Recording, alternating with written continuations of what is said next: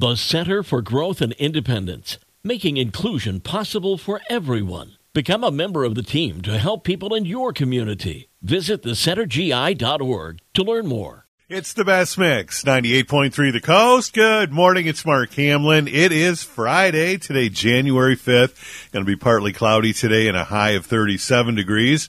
Chance of light snow over the weekend with highs in the mid 30s. Right now it's 31 degrees in Berrien Springs, 30 in Bridgman, and Buchanan has 31 this morning. And time for coffee talk. If you haven't taken down your Christmas decorations yet, you're doing the right thing. Today actually is the 12th day of Christmas.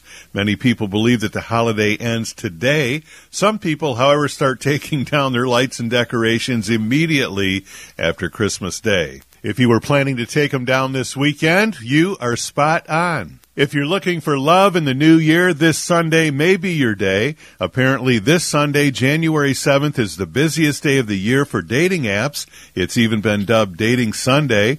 On Dating Sunday, the number of messages sent on Tinder increases by 22%.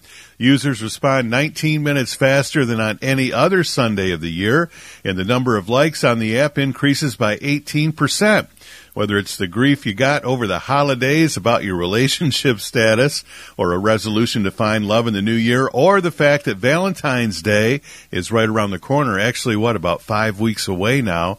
Lots of daters will be looking for love this Sunday on Dating Sunday. And attention dog lovers, if you've ever wished you could sleep like your dog, well, now you can in a dog bed made for humans. Costs 500 bucks from Plufl. Was even on Google's 100 trending holiday gifts. Search interest jumped 16% last year.